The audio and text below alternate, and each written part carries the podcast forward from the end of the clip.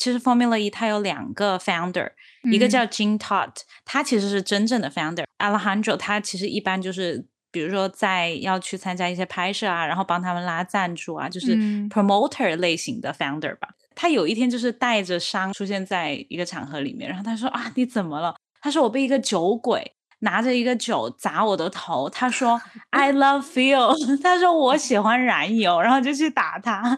我想说，天哪，真的什么人都有，什么事情都会发生。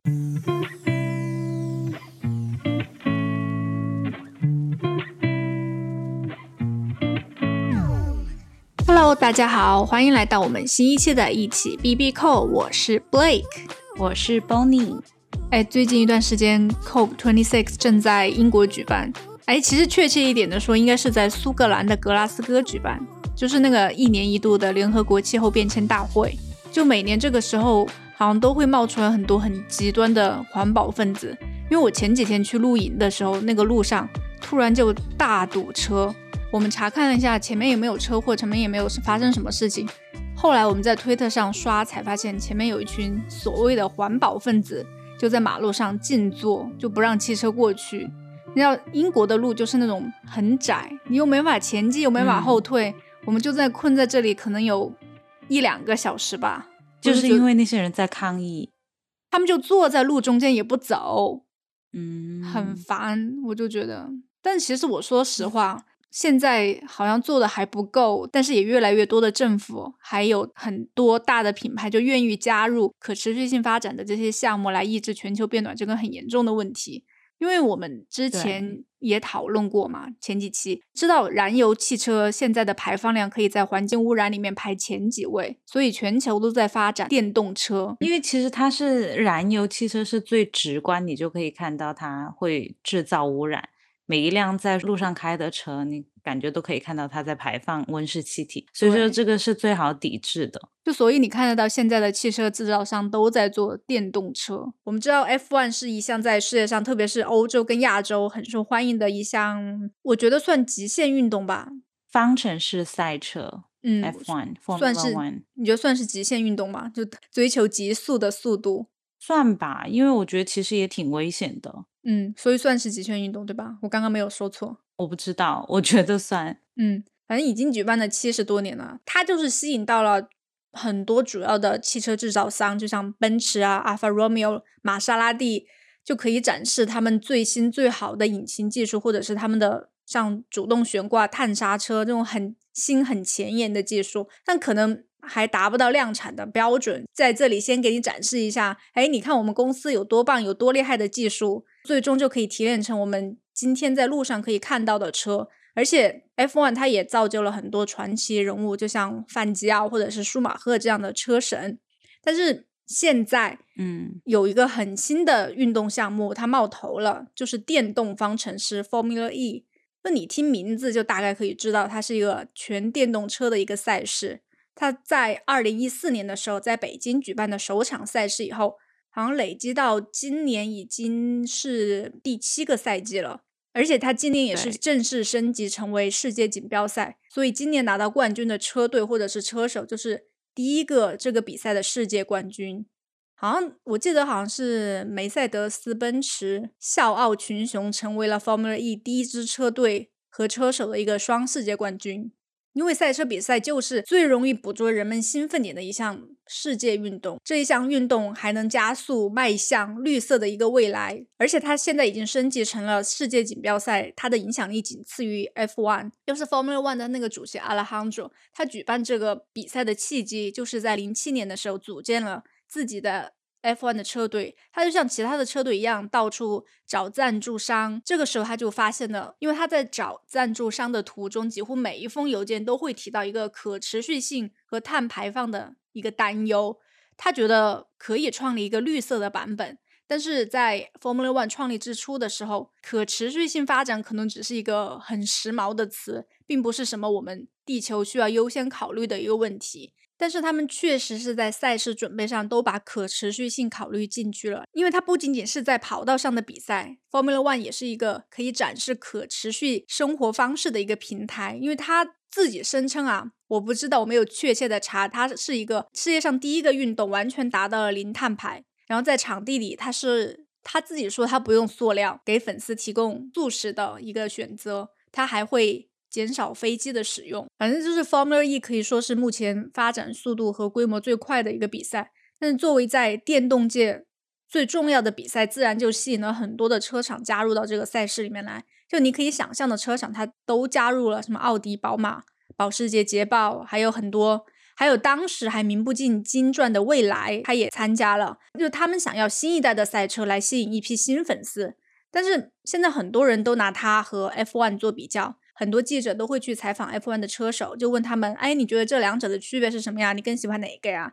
那些车手都很尴尬，他都其实我觉得他们都有点答不出来，就因为他们除了都是赛车以外，基本上就是截然不同的系列。我觉得是没什么可比性的，但是因为都是赛车，然后车队又有重合，所以人们就很喜欢拿这两个赛事来做比较。我觉得其实两个还挺像。首先，他们建造这个团队的人其实都是从 Formula One 来的，而且很多 Formula E 的车手也是 Formula One。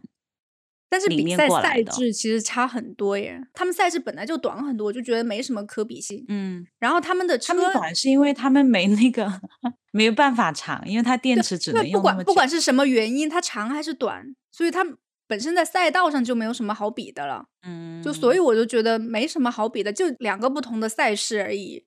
但是他们最大的不同点，首先是速度上。就差很多，因为 F1 最快可以达到三百七十公里，然后 Formula E 它作为一个电动车，因为它本身车身不能造太重，电池也不能太重，不然也不能叫赛车了，所以它的各方面调试以后，最好最大的极速大概是在两百七到两百八十公里左右。就但是我觉得比极速没有什么意义，而且它的赛道都没有什么可比性，因为 Formula E 它是为了城市还有旅游宣传，都是用了城市赛道，用的是街道。临时搭建的跑道，而且它成本真的很高，因为你要在街道把它封几天，协调起来真的很麻烦。但 F1 的话，除了在摩纳哥、新加坡这种少数街道赛事以外，其他的基本上都是用的封闭赛道，所以我觉得只比速度没什么好比的。嗯，其实城市赛道它更难，因为它的街道比较窄一点。像这种赛车的话，你很难超车，所以更容易有危险吧。但是另外一个层面，对于那些很喜欢看赛车的人来说，这就更精彩。看赛车人就喜欢看这种很窄的地方，然后又下雨。而且你说到摩纳哥，它其实是对 F1 来说是一个非常神圣的地方。其实 F1 它也对摩纳哥很很有情感，因为在赛车史上它是 Formula One 第一个赛的地方。当然 Formula E 现在是北京。嗯，还有就是声音上的不一样，因为 F1 就是呜，Formula E 就是嗯。就是那种很像开宇宙飞船，很像我们宇宙飞船要开了，在那里蓄电，等待发射的那一刻，比较像一这样子吧。反正高一点，高频一点，比较静音一点。就是因为它的速度还有声音，就是有个别的 F1 的粉丝就会对 Formula E 的赛道充满了那种嘲讽。但是我觉得它的声音还好诶，我觉得其实 Formula E 它声音还挺刺耳的，因为它音很高嘛。有一点那种高频的那种，我不知道是不是他们看多了 F1 的赛事，耳朵不太好。因为 F1 你车开过的时候，你得把嘴张着，如果你把嘴闭着的话，你的耳膜很容易破，是不是？我不知道他是不是现场看多了，导致他们耳朵都不太好，所以就觉得 Formula E 完全没有什么声音。但我觉得还挺刺耳的，听着。我不知道现场是一个什么感觉，但是对于他们，比如说像赛车手，他在开车的时候。嗯，他在加速、减速的时候，燃油车它其实会给你一个不同的声音，所以说你也可以从声音上面判断你的速度啊或怎么样。但是我听到他们赛车手在接受采访的时候就说，Formula E 电动赛车你在加速的时候，它其实没有什么声音的变化。嗯，而且它其实总体，对它其实总体声音确实要少一点。对，因为我认识一个 F1 的发烧友，嗯，他就觉得 Formula E 没什么声音。对于赛车来说，你听不到那个声音，它就不叫赛车。所以说，可能很多喜欢 Formula One 的人，他还没有转变到 Formula E，可能就是这个原因在里面。对于他们来说很重要的东西，但是其实可能说到底也不是那么重要。而且我还问了他，我说：“那你要怎么才会就是开始转变到 Formula E？” 他说：“等他们速度提起来再说。”好 cocky，这就是我刚刚说的。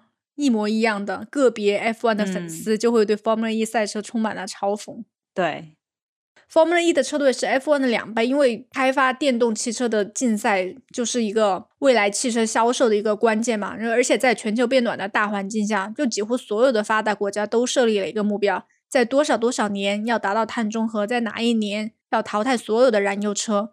但我觉得，我自己觉得。Formula E 的未来发展应该是还挺不错的，但但是它从今年开始吧，也遇到了一个瓶颈。明年二零二二年的赛季，迈凯伦正式会进入 Formula E 这个圈子，但是像奥迪和 BMW，它就宣布要退圈，所以大家都觉得 Formula E 这个风潮是不是已经过了？但是其实这些传统的车厂，它来参赛的目的其实也非常的明确，因为他们希望借助这个赛事为自己的电动车领域树立一个品牌形象。就另一方面，也是一个积累经验，可以将更多的尖端技术用于这个赛事。而且比赛的过程中，对于技术的可行性还有那个可靠性，还可以得到一个实验的一个认证，方便这些汽车厂商将赛事的这些技术来民用化，所以就从而保持自身在民用汽车领域的一个领先吧，算是。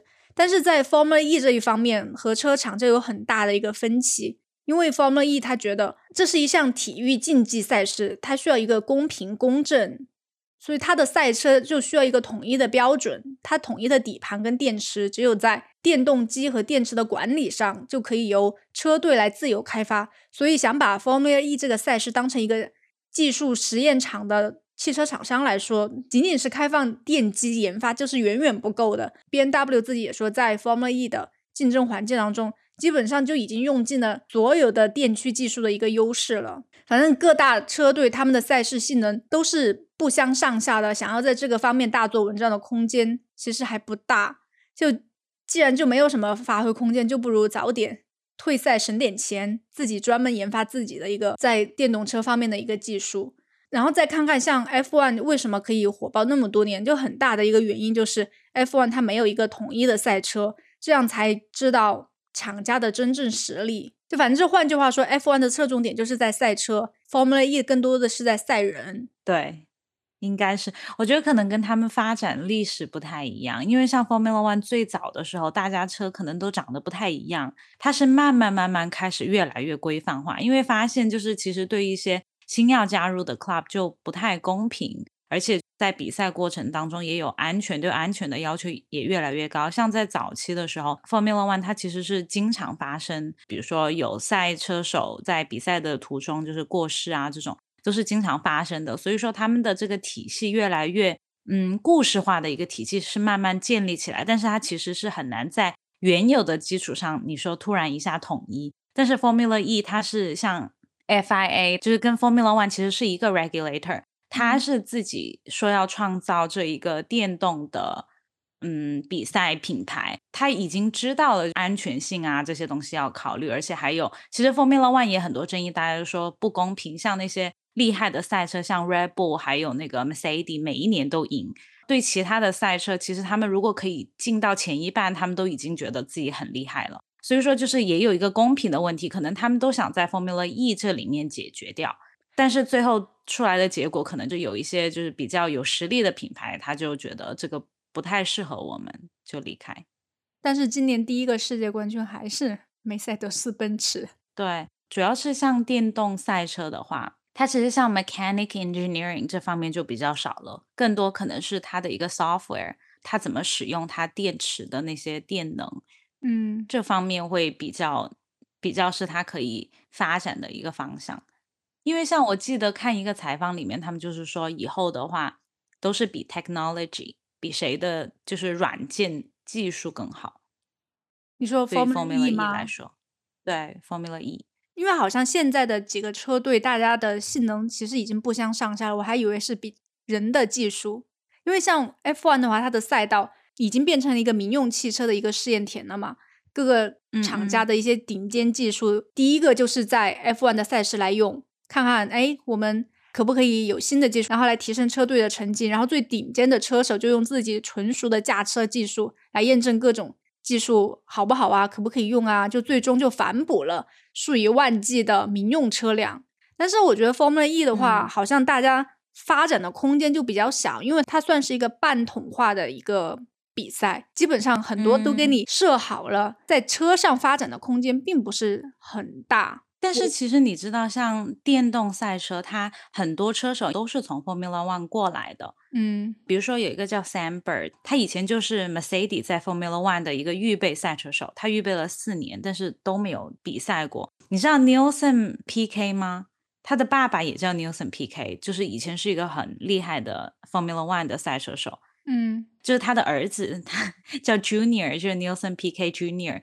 他后来也被 F1 抛弃了，反正就到了 F。大家其实都说一开始要适应 Formula E 是很难的。它的规则是，大家开赛车开四十五分钟，然后再加一个 lap，就是你四十五分钟之后，你再跑一个完整的 lap，看谁最先到终点，就按照这个来。但是在很多其实，在开车的途中，你如果比如说使用刹车不当，或者是你加速减速不当的话，你可能很快就把你汽车的呃 battery 消耗完了。那你消耗完了，你可能离终点已经很近了，但是你就只能输。所以说，他还要考虑你在这个过程当中你怎么使用你的。但是 Formula One 它更多的在车的性能上还可以改造很多，但是你 Formula E 性能上基本上。每个车队的水平都是差不多的，不会相差很大。但是 F1 的话，车队的水平它可以相差的还挺大的，特别是你新进的车队跟 BMW 啊、Red Bull 这种很老的车队比的话，因为每一个像 Formula E，它在汽车性能上能动的空间不算很大，更多的还是你刚刚说的，我觉得都是在考验车手的一个一个技术。对啊，嗯，也是，嗯。所以我就觉得这就是为什么很多像 B M W、奥迪那种元老级的 Formula E 的车队都退了，就觉得好像它的利益在 Formula E 上达不到什么提高。嗯，就该有的都已经有了。我觉得它它这个赛制比较讨巧吧，因为它就是在赛制上面它有很多创新，就比如说它会增加很多趣味性。我觉得其实，在城市赛道，因为我平时也会看一下 Formula One。如果他在 track 上面，不管那一场多精彩，我其实都觉得没有在城市赛道要要好看。对对对，所以说我觉得这首先这一点，我觉得我可能会比较比较期待 Formula E 在以后。嗯，我也觉得，就像在阿塞拜疆的时候，它还会经过一个城堡。嗯，所以就反正就很美。然后另外一方面，它还有一个跟粉丝互动的环节，我觉得这个感觉就已经很像 game。我开始看到这个规则的时候，我以为他是在介绍一个同类型的游戏的那个游戏的视频。嗯，它就是会有一个叫 Fan Boost，大家去给你喜欢的赛车手投票。他如果收集到越多的投票的话。它就可以使用更多的电池动力，虽然那个电池动力给它的这个奖励只有可能几秒，但是这几秒啊，只有五秒是吗？只有五秒，然后额外增加五到十五 km 的动力增加值。哦，反正就是这一点点的区别，其实就可以跟你的对手在关键的情况下拉开距离。对，而且它还有一个叫 Attack Mode，你就因为像 QQ 飞车呀，我当时看到时候，我觉得好像 QQ 飞车呀。以后可能还要设置出可以扔香蕉皮啊这些，可能不会把香蕉皮想多了。嗯，反正就是这种类似的吧，我觉得就可以增加它的趣味性。嗯，就是那种发烧友，可能有一部分的人不喜欢这种赛事，觉得跟搞着玩一样，因为他们去看赛车，可能就是想看那个车的性能和赛车手的能力。然后你把粉丝也搞进来，就可能会觉得不公平吧？我不知道。粉丝不是都是赛车粉吗？难难道他自己还有什么唱歌跳舞的粉丝吗？应该也没有吧。不是，我觉得主要是那些可能他没有那么多粉丝的赛车手，比如说我喜欢的赛车手，他平时排在第五，然后我就很替我的赛车手觉得很不公平，就是因为我们粉丝不够多，他就超越不了。我觉得可能也会有这种粉丝。嗯，可能这种有投票肯定都会有。只要投上去了，都说是黑幕。对，你刚刚说那个 attack mode，我觉得还挺有意思的这个机制，因为你开进这个区域就可以获得四分钟的动力加成，它而且它有两次攻击模式，所以整场比赛有八分钟的动力加成在里面，而且它的那个车辆能改 hello 那个灯还会亮出蓝色的灯，我觉得就跟 QQ 飞车一模一样，但是你一启动。你中途就没有办法关闭，但如果你可能出了事故啊，或者是遇到要减速啊，这个也没有办法，就是你可能就浪费了。嗯，但是在嗯正赛阶段的时候，你没有启动到 attack mode 的话，你还会收到罚单，好像是少用一次罚二十几秒左右吧，我记得好像是。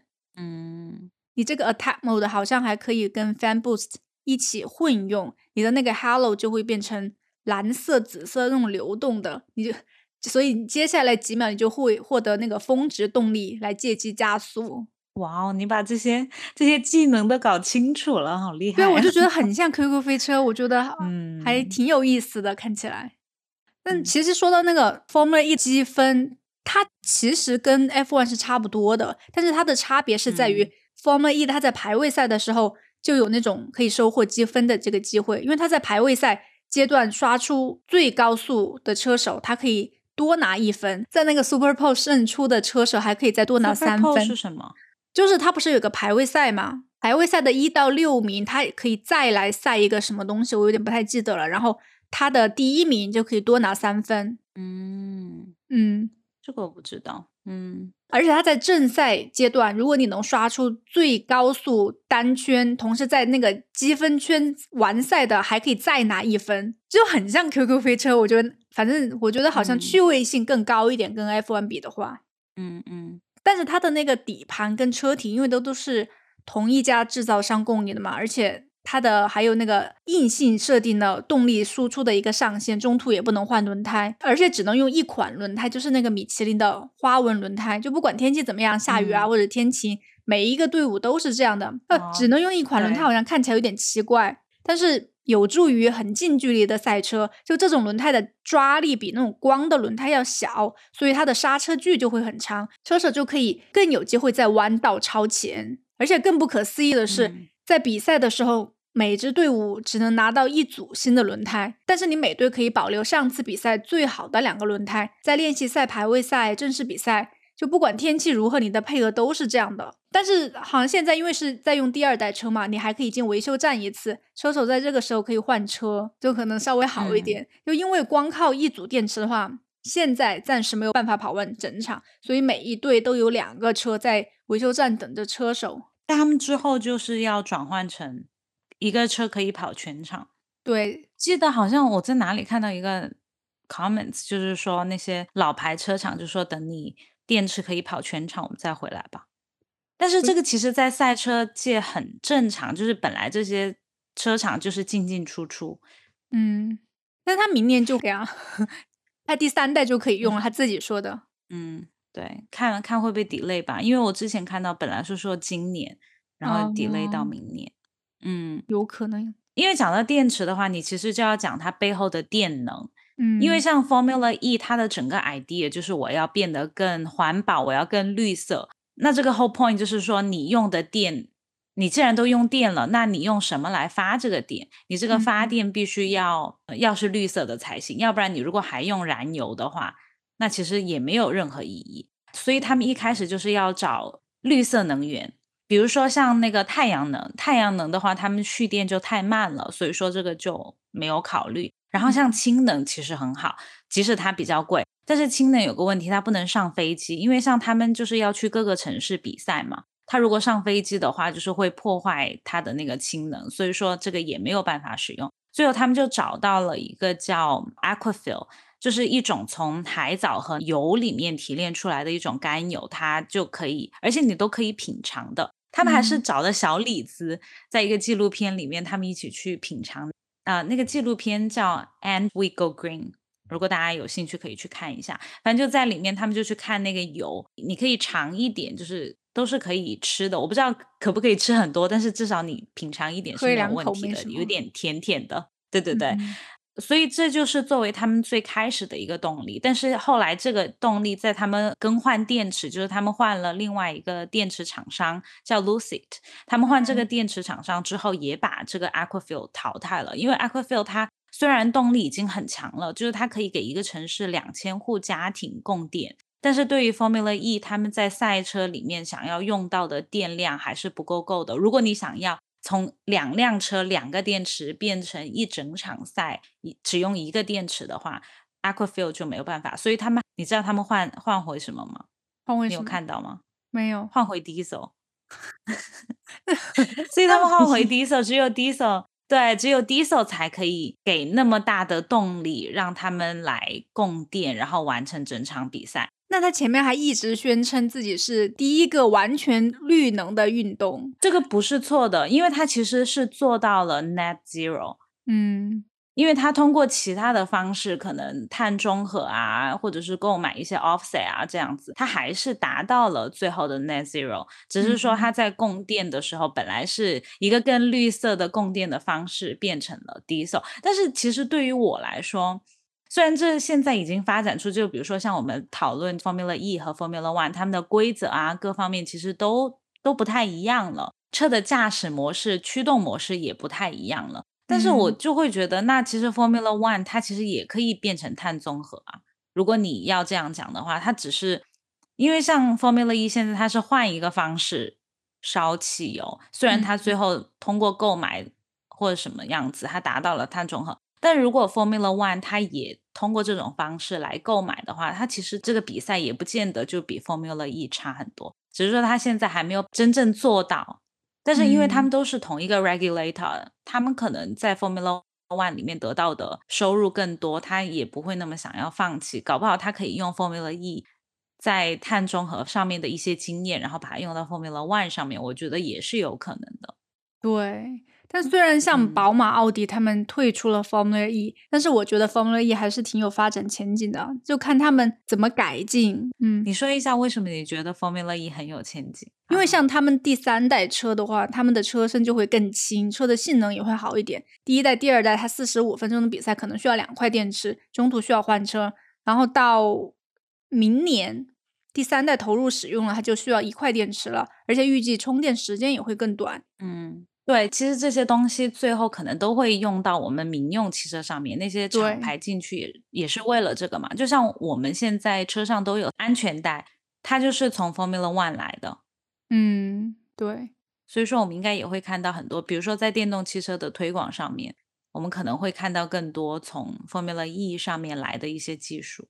对，很像 F1 和 Formula E 它的比较，其实也没有一个结论。但是 Formula E 的主席他自己说，他觉得有一天他们会变成一个赛事，因为他看到某个点在 Formula E 跟 F1 就看到一个趋同，一个同一个趋势，就他就觉得 F1 已经在慢慢的失去它的这个产业了，因为你慢慢的就没有燃油车了，就像英国在二零三零年他就不会再卖燃油车了，所以你在二零三零年你再搞一个什么燃油车比赛。它的意义是什么呢？所以他也这样觉得，F1 有一天也会就是怎么说，do something like electric，就也会做一些电动车方面的一些转向，就能做的就是和 Formula E 合作，就因为他们有独家的 license，是到二零三九年的。那在之前的话，如果他们要做任何电动车方面的，都必须得跟 Formula E 合作。哎，我有一个问题，嗯，就是像英国。他在三零年之前是不卖任何的燃油车，还是他要达到碳中和？是不准燃油车在街上跑了。OK，哦，那确实是一个很大的，而且好像不止英国啊，其他国家好像也有欧洲国家是四零年还是多少？嗯，对啊。Formula E 的主席他现在还在做那个电动的山地赛车，还有电动的游艇，都是他的发展项目。就虽然他好像说着自己不是个环保人士，但是做的以环保为来盈利，算吗？他这种，你知道他他好搞笑，嗯，就是 Alejandro。其实 Formula E 它有两个 founder，一个叫 Jean Todd，他其实是真正的 founder。Alejandro 他其实一般就是比如说在要去参加一些拍摄啊，然后帮他们拉赞助啊，就是 promoter 类型的 founder 吧。他有一天就是带着伤出现在一个场合里面，然后他说啊，你怎么了？他说我被一个酒鬼拿着一个酒砸我的头。他说 I love fuel。他说我喜欢燃油，然后就去打他。我想说天哪，真的什么人都有，什么事情都会发生。就是可能大家觉得觉得环保人士应该是现在受受到人尊敬的，但是也有一些对汽油的爱好者就很讨厌他。但我觉得 Formula E 以后应该还挺有看头的呀，因为像 F1 的话好像没有中国的车队吧，但是 Formula E 现在十二支车队里面就有三个中国的车队，对，蔚来三三三、DS 泰奇还有远景维珍这三支中国车队，我觉得表现好像还可以。对你说到一个重点，就是其实 Formula E 它里面很多发展中国家的车队，然后还有嗯，印度啊这些，而且，印度那个好像是最早一直跟在里面，嗯，他们也在印度生产很多 tuk tuk，就是那啊，种小对对对，呃三轮车，三轮车，电动的，对，然后嗯。还有 bus 这些，嗯，所以嗯我就觉得这个赛事其实还挺有前景的啊，虽然现在也可能遇到一点瓶颈，看它以后怎么发展吧。但是现在的话，像 Formula E 跟 F1 还是处于一个平行状态吧，大家也互不干涉，也没有竞争。你觉得有竞争吗？好像没有吧。嗯，赞助商他们也不会有重合啊，赞助商你也可以赞助 F1，你也可以赞助 F1，也不冲突。但是我觉得 Formula E 发展起来了，赞助商很有可能就跑到 Formula E 去了。就像 Alejandro 他之前在拉赞助的时候，就是所有人回他的邮件就说没办法赞助你们，因为我们不想要跟燃油车扯上关系。可能之嗯后的话，比如说，因为像 Formula One 现在最大的赞助商就是那个劳力士，嗯，万一他要变绿色呢？人家本来就是绿色，他的表哥就是绿色。对他的 logo。对，像我的话，我是觉得对 Formula E 还挺感兴趣的，主要就是因为它在城市里面开。因为我像我之前看 Formula One 的时候，我会觉得它在赛道上开的话，我其实就不太感兴趣。我觉得这一点很吸引我。但是像什么 Attack Mode 啊这些，我就还好。像那些 Fan Boost，嗯，因为我以前是 QQ 飞车的忠实爱好者，我觉得看着还挺有哦意思的。make sense。那好吧，那我觉得我们也差不多就聊到这里了。嗯，那谢谢大家收听我们这一期聊 Formula E。如果你喜欢我们的节目，请记得点赞、订阅。那我们下期再见吧，拜拜。拜拜。